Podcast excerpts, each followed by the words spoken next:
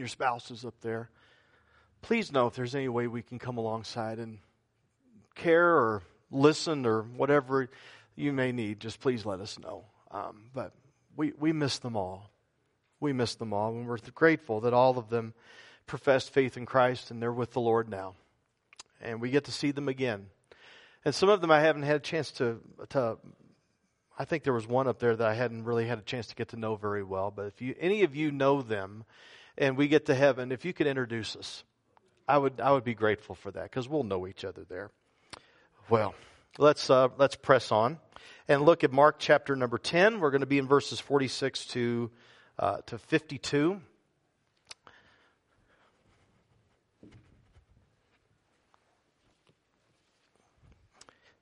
Would you stand as we honor his word together? Mark 10, verses 46 to 52. All right, this is the word of the Lord. And they came to Jericho, and as he was leaving Jericho with his disciples, a great crowd and a great crowd, Bartimaeus, a blind beggar, the son of Timaeus, was sitting by the roadside.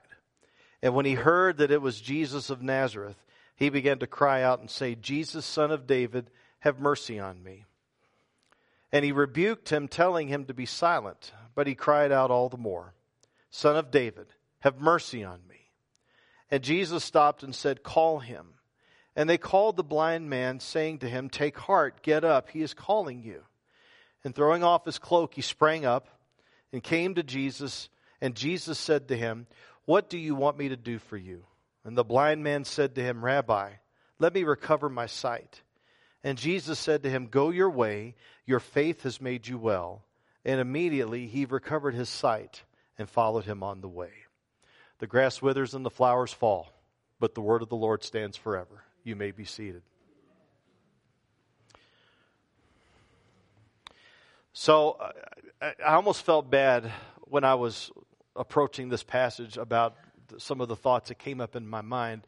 And maybe you may be feeling the same thing as I was reading through this. So, to let you in on a little way of how I go about doing things, um, I preach through, by and large, through books. I, I start at the beginning and I go all the way through them. And my thought is this is how the Holy Spirit laid out the Bible and he laid it out in an order in a reasonable fashion so i'm going to go through that so i go through it that way and it prevents me from skipping passages that maybe the culture would find a little bit problematic which that's one that's one reason but another is is that there may be some passages in there that you're followers of jesus but you may not be crazy about and so it prevents me from skipping those passages and to be sure to deal with them and i was actually tempted to skip this passage and this is why is because this is not the first time that we've heard about Jesus healing somebody. It's another healing story.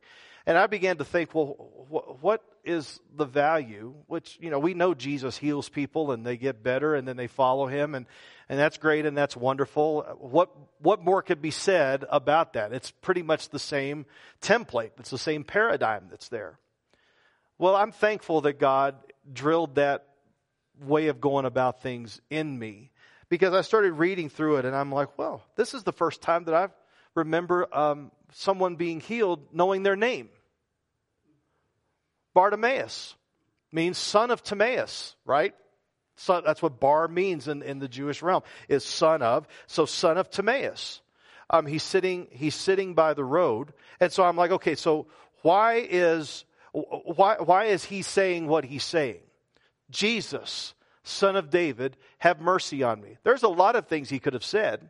He could have said, Hey, Jesus, little help here, or something. He could have said anything along those lines, but he chose to say that. Jesus, son of David, have mercy on me. Um, he's sitting by the road. Why is everybody telling him to, to knock it off? Why is everybody telling him to be quiet or worse? Why is everybody doing that to him? Why can't the man just say what he wants to say? Everybody else is talking to Jesus. He's got a crowd all around him. His disciples are talking to him all the time. The crowd's asking him for stuff all the time. Why is everybody telling this one man who's been sitting by the roadside not to say anything? And, and then why is it so significant that Jesus called him? Why is it so significant? You know, I mean, so I, I, you start unpacking all of this, and I'm like, oh, there's, there's some richness that's here. Because all of us are in a position. We, there was a gentleman that came by the church, um, I think it was on Thursday into Friday, and there was something that was going on with his car, and he was really hauling just a lot of stuff, and his, his, his truck wasn't really able to handle it. And I got a chance to get to know him uh, a little bit better and to be able to try to provide what was needed. But I got a chance to talk to him and know him a little bit. And he had had a rough life. I mean, he'd been to been to all sorts of things and been to been to prison, everything like that, and a lot of things against him. But in prison, he found Jesus. He found Jesus because there were some people that came from some churches that held a service, and so he's like, "Well, I went to that because it was sure better than sitting in my cell." And so I went and listened to him, and I came to know Jesus. Now, he's going to be having a hard time finding a job because of all the things, but he's like, you know, and I, but I started thinking, and I told him, I said, you know what? Outside of Jesus, we're all in prison. We're all in jail, and Jesus is the only only way and the only key to be able to get us out. And uh, and it was just a reminder that Jesus isn't looking at your resume. He's not looking at your CV. He's not looking at, okay, well, this guy, boy, he does a lot. He can contribute to society. And just imagine what could happen. Well, this guy, he really doesn't have much going on. Eh, I'm not going to bother with him. No, that's how we act sometimes. And you may have been on the receiving end of that. You may have acted like that, but you also may have been on the receiving end of that. Well, nobody, no one's going to pay attention to you because of this and that and this and that. I want to encourage you by this passage that everybody else was telling this man to please be quiet. He was part of the background. He had been there for years and, and he, he had been ignored. He had been rejected. Nobody wanted him to say anything. And yet here Jesus comes up to him, calls him, brings him to him, and he becomes a follower of Jesus. I think there's some lessons for us here this morning that we, especially those of us that may be in our track of evangelicalism, I think we, there's, some, there's some things that we really need to hear when it comes to this passage. Number one, let's get to work on this. Number one, Jesus sees those we often ignore. We see people all the time, and they become part of the scenery. Whether they're at stop signs or they're by the road or, you know, uh, uh, you drive downtown, and I mean, it, sometimes it's part of the scenery. And we forget that they are fellow image bearers of God. I don't know what, when that happens because I know if we were in that position that that wouldn't be the case. I don't know I don't know when that shift hits. But when we're looking at this, I know that the disciples are having a hard time with this as well. So if you look at, verse 46, where it talks about, and they came to Jericho, and as he was leaving Jericho with his disciples and a great crowd, Bartimaeus, a blind beggar, the son of Timaeus, was sitting by the roadside. So a blind beggar. Now, this is in the vapor trail of the previous passage where James and John are handing Jesus their resume, their CV, and saying, you know what, uh, Jesus, we have one question. Would you begin to establish your kingdom? We, would you please put us, James and John, on your right and on your left? That's a position of influence. That's a position of power. That's it. When you look at Jesus, your eye line doesn't have to go too far left or right and you'll see James and John. If Jesus needs some advice, he's not going to have to get up and go down to the end of the line. He'll have James and John to just lean over and talk to. You see? And they wanted to be in that position because they thought that's what it was about is that if I'm going to follow Jesus, that he's going to make everything great. And for some of you, Dad, you and I may not, you may not remember this conversation that we had, but I've, I've shared it a couple of times. Well, I've been here 12 years. I've probably shared everything like 10 times. But, uh, but uh, when I became a Christian and, when I, and I surrendered to ministry, and Dad didn't come to Christ until he was 47. And I asked him, I said, Did you find your life easier before you became a Christian or after? Do you remember this conversation? And the conversation was, well, it was easier before because I only had me to think about. Now, when you're a Christian, there's a lot of things to think about, but you're resting in Christ, but there's a lot of things to think about, and you're fighting your flesh. And you're fighting the world, and you're fighting the devil that's trying to take you away from good things, God things. And so all of this is going on. And, and we're and we're and you press on with this, and people think, but but Jesus, and you think, well, of course, if I come to Christ, everything's going to go better. There will be pieces that will, because you're going to have an anchor that is going to help you to be able to withstand the storms that are going to happen to you internally and externally. You're going to have that anchor, right? The anchor holds. We hear songs that use that metaphor all the time. But Jesus is saying in verse 42, you know of chapter 10, it would help if I told you where we were.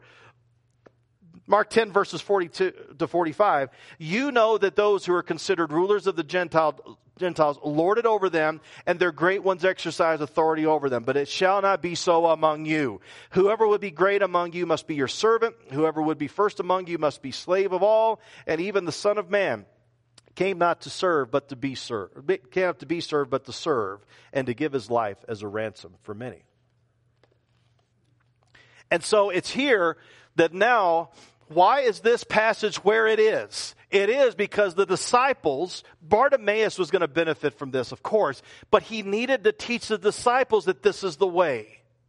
This is how we go. We look for the vulnerable. We look for the disenfranchised. Jesus said, blessed are the poor in spirit, those who are destitute, those who don't think they have, who know they don't have anything to offer God, and yet here God comes in and lavishes his grace and lavishes his mercy. Why do we need to know this? Now, a couple of weeks ago, I mentioned to you something about Tim Keller, and all of us who, who were beneficiaries of Tim Keller's ministry are grieving right now. He is, he's now with the Lord. He uh, succumbed to that battle of um, pancreatic cancer.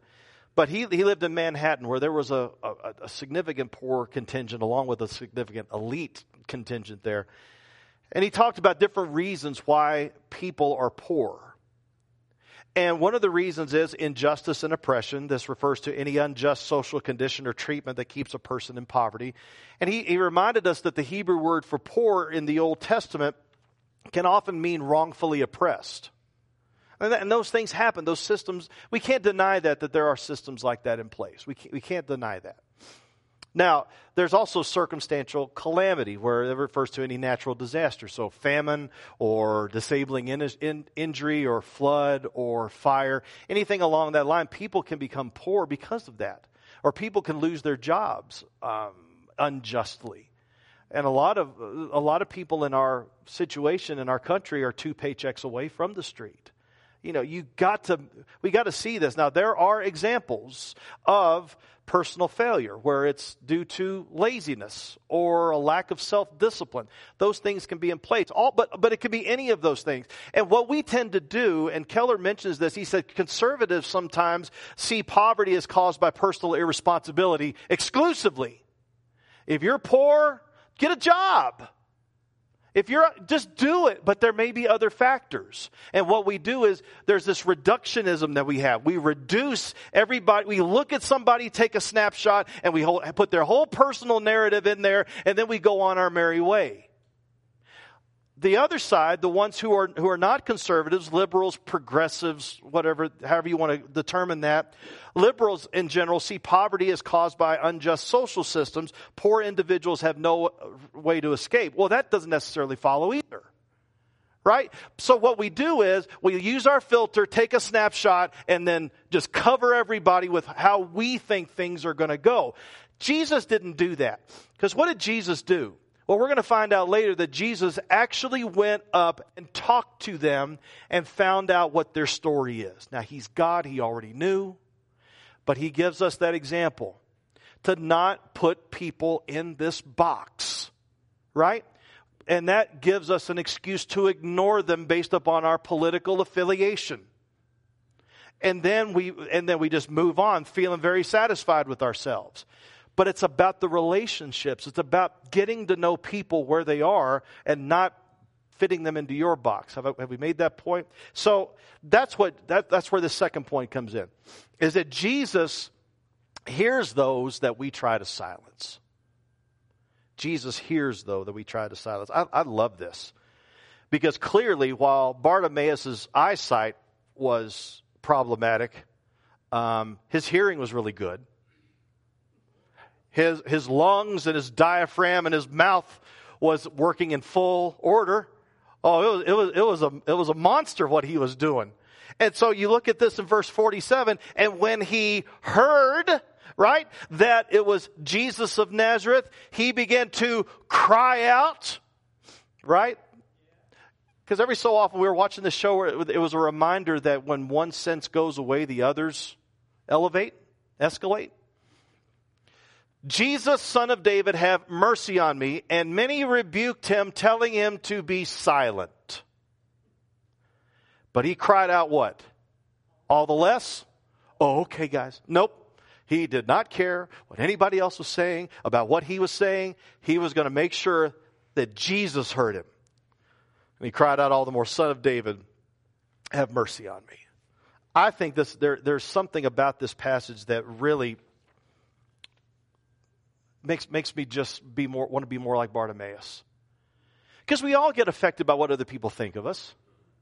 If, you know, whether it's family, friends, educators, you know, people that we respect, we, we, we sometimes allow ourselves to kind of fall in line with what they want, and we end up losing the center of what we're supposed to be doing. We allow ourselves to be pulled and tugged in every direction when we just sometimes need to stop and ask ourselves, is this really what Jesus is wanting me to do? Well, I've got to find out. Jesus, son of David, have mercy on me. Two things here. Well, first, this is one of the few, if only times in Mark, that Jesus is referred to as Jesus of Nazareth. That's what the narrator says, right? When he heard it, when he heard that it was Jesus of Nazareth, he began to cry out.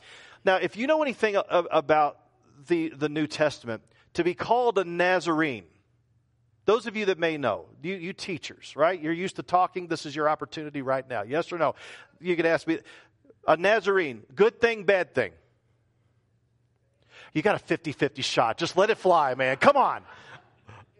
It was bad, right? So if you were called a Nazarene, you were despised. Now you're like, well, that's terrible to have a name like that. Well, let me just ask you this. Some of you may have that when you think about a certain part of the country. I could say California. I could say Texas. I could say the South.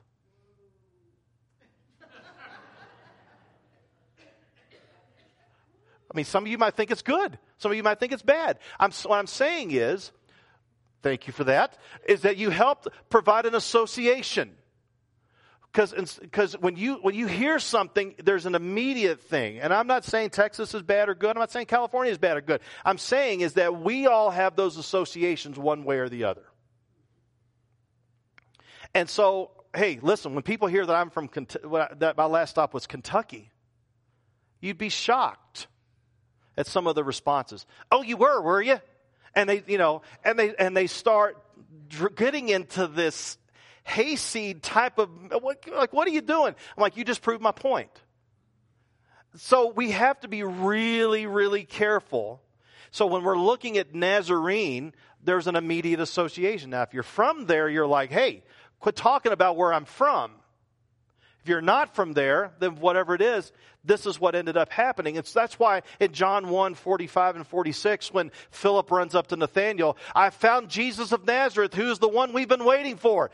What did he say? Can anything good come out of Nazareth? Not positive. And so, when we're seeing this here, Jesus understood what it meant to be despised and rejected. And so that's why he gravitated to those who were despised and rejected.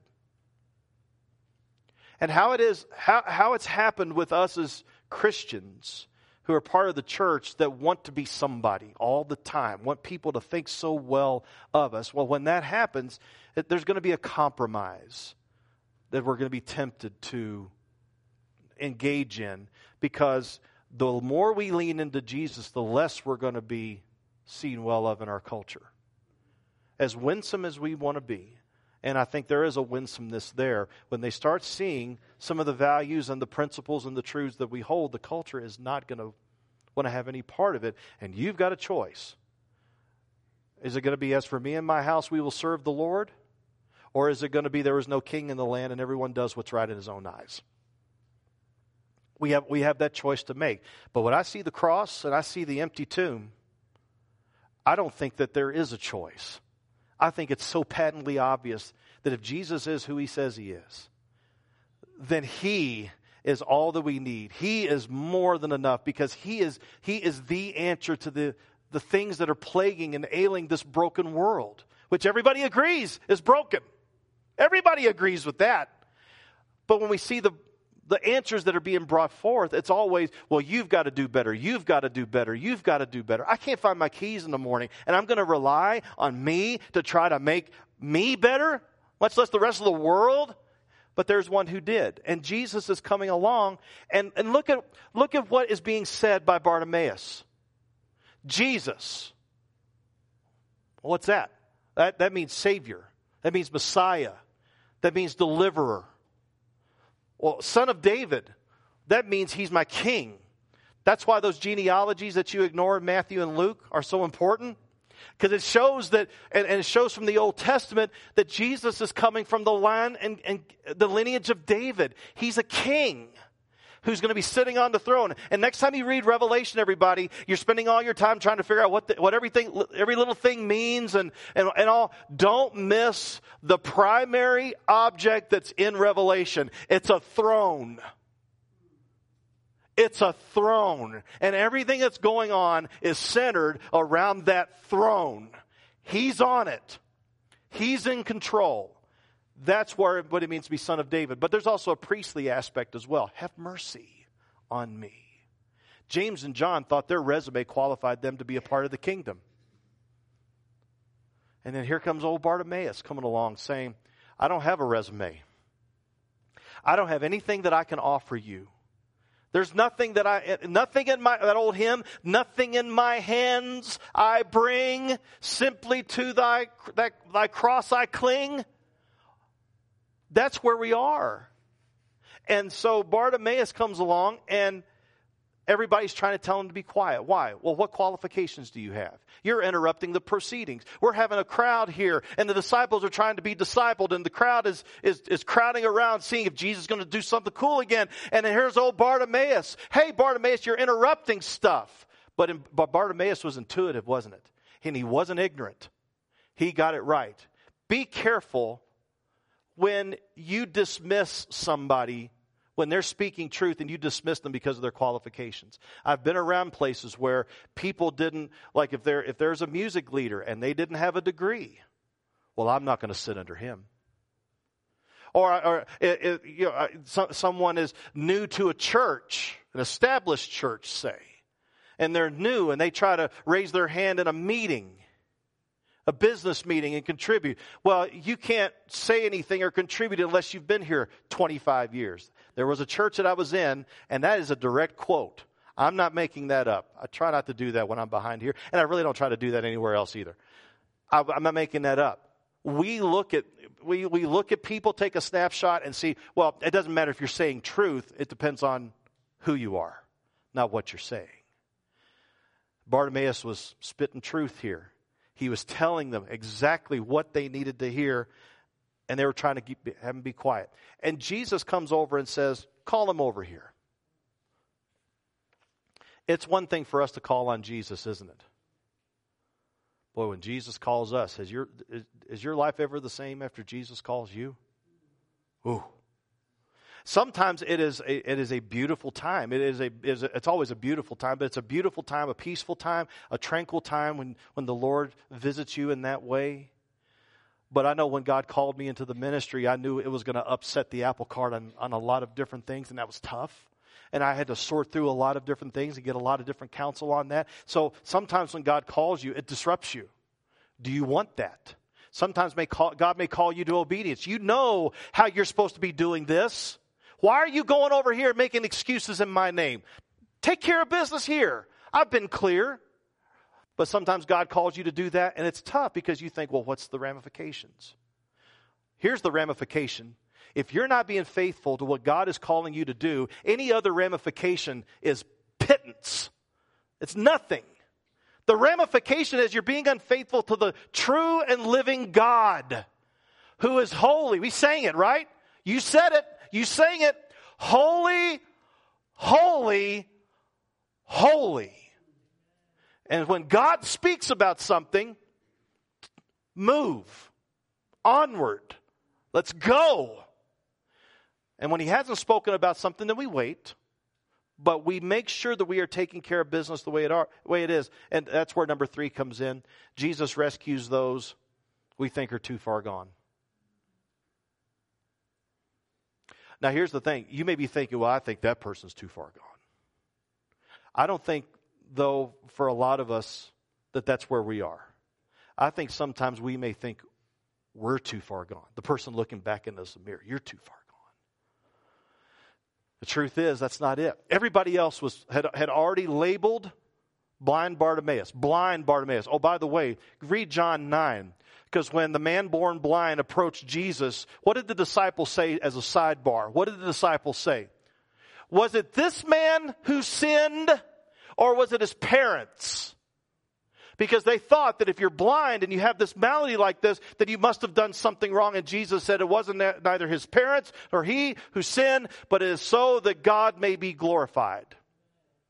And that is not being sadistic on God's part that He's going to send you through hard times in order for Him to be glorified. No, He's going to send you through hard times. And yeah, it may be a struggle right now, but the struggle is worth knowing Him and being with Him and seeing what He's doing and knowing that our light and momentary afflictions are preparing for us a weight of glory beyond all comparison as we look not to the things that are seen, but to the things that are unseen. The things that are seen are what? Temporary, transient, passing. But the things that are eternal, the things that are unseen, they're eternal. So we're, we're Christians that are out of step with the world because we're looking to something that we haven't seen yet, but we know it's real. Bartimaeus was blind. He didn't see it, but he knew he was real. He was there.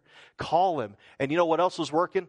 wasn't just his ears that were working really well. It wasn't just his, his lungs and his diaphragm and his, and his throat that was working really well. It says there that in verse 50 that throwing off his cloak, he sprang up. Legs are working just fine. He sprang up and came to Jesus and said to him, and Jesus said to him, What do you want me to do for you? And of course, Bartimaeus is looking to the physical. Rabbi, let me recover my sight. Jesus said to him, Go your way. Your faith has made you well. Go your way. So, if he wasn't a disciple of Jesus, what would have happened was is that you go your way. Okay, Jesus, you're gonna you're gonna you're gonna heal me. Thank you for healing me, Jesus. Doop de doop de doop de doo. Go your way. Yeah. Jesus did exactly what I wanted to do. He healed me. I can see, I can see, I can see. And then on he goes. But where did he decide to go? How about that? That's the way. That's the way. When you know that Jesus has rescued you, Physically, yes, but ultimately we're going to die. We, we remembered these things. You could be healed and healed and healed and healed and healed and healed and healed and healed and healed and healed and healed until one day you are going to die. And then you're going to stand before the judgment seat and give an account. And if Jesus is on your account, come ye blessed of my Father, inherit the kingdom prepared for you from the foundation of the earth.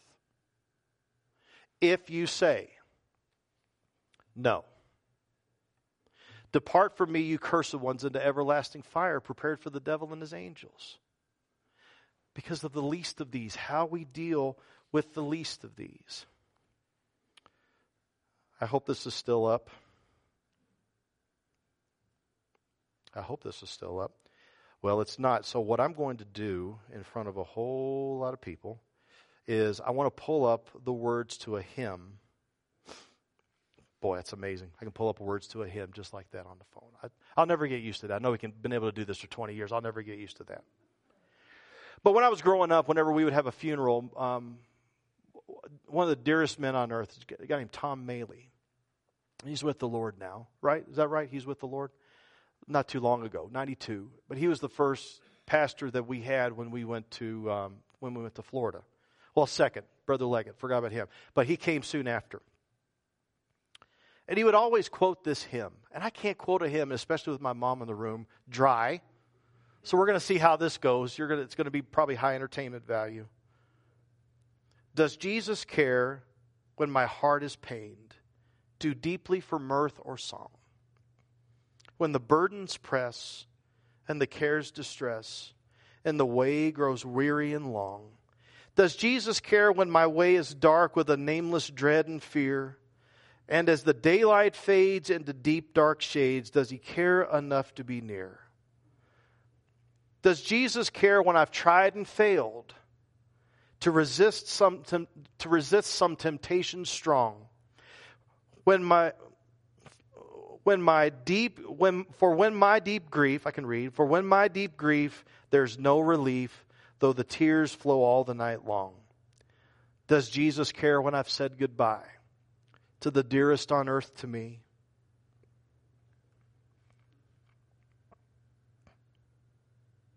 And my sad heart aches till it nearly breaks.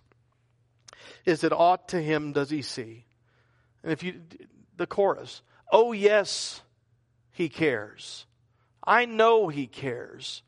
His heart is touched with my grief. When the days are weary, the long nights dreary, I know my Savior cares. You may not be a blind beggar, but you are in a position outside of Christ to where the only thing you have to rely upon is His mercy. And you think, well, how could God be merciful to me given what I've said, what I've thought, what I've done? I tell you, that there are going to be times when you know we make lemonade and we drink the lemonade and sometimes the lemonade runs out and we have to go to the store and get some more lemonade and make the lemonade and, and keep going and it runs out. I drive a car. Fuel. It runs out. I got to go. I got to pay for the fuel so my car will keep running. Da da da. All of these things. The thing with with jesus there is never going to be a time when his mercy runs out his mercy overfloweth from Psalm 23. Well, I don't deserve it. Right. That's what mercy is. Grace is receiving something you don't deserve. Mercy is not receiving something you do deserve. What do you deserve? You deserve to be cast out, depart from me, everlasting fire, devil and his angels. Jesus comes along and says, No, you are my child if you have confessed and repented of your sin and you've trusted in the work that I have done through my Son upon the cross, you will be restored, you will be rescued, and you will be with me. But we've got to turn. When God calls, it's a life change. He's not an add on, He's not a plug and play when we turn to Christ, it is it can be a hard step. It can be a difficult step. There may be a lot that you have to give up, but when you see what you are bringing on in Christ, all of those things are just nothing in comparison to the glory and the beauty and the majesty of all that Jesus is. He cares. We're all sitting by the, by the roadside. We're beggars. We're blind. We're all here. We're all Bartimaeus. And Jesus says, Come over here and follow me. So when Bartimaeus said, You know, go your way, your faith has made you well. Gloria, you said it. And immediately he recovered his sight and followed him on the way. So his way is our way, our way is his way. Where are you this morning? Do you know that Jesus cares? I hope that this morning you will give your all to all that he is. Let me pray for you. Help us, Father, as we realize where we are. Guide us, Lord, as we realize that, oh, yes, you care. I know you care. Your heart is touched with my grief. When the days are weary, the long nights dreary, I know that you, my Savior, care. Help us, Lord, as we move forward. As we get ready to sing about a land that is fairer, that is more beautiful, that is more lovely than any day that's here that the greatest day that we have here will be nothing compared to our worst day in heaven. And we thank you, Father, that there is a Savior, Jesus, that as we call upon Him, that He comes and calls upon us too. He loves us. Help us, Lord, in all that we do and say. We pray this in Jesus' name. Amen. I mentioned to you Tim Keller, but there was one thing where he said, and I hope I get this right, it just ran across my head. And one thing he said was is that when we are Christians, it's like a child waking up a king at three o'clock in the morning to ask for a glass of water. And that's the type of access we have to Jesus. He's our king, and he's always there, always accessible. Mm-hmm. Will you come to him this morning and trust him as, with all that you have? based upon all that he's done on your behalf. Let's stand together and sing this wonderful song as we commit our lives to Jesus this morning. Thank you.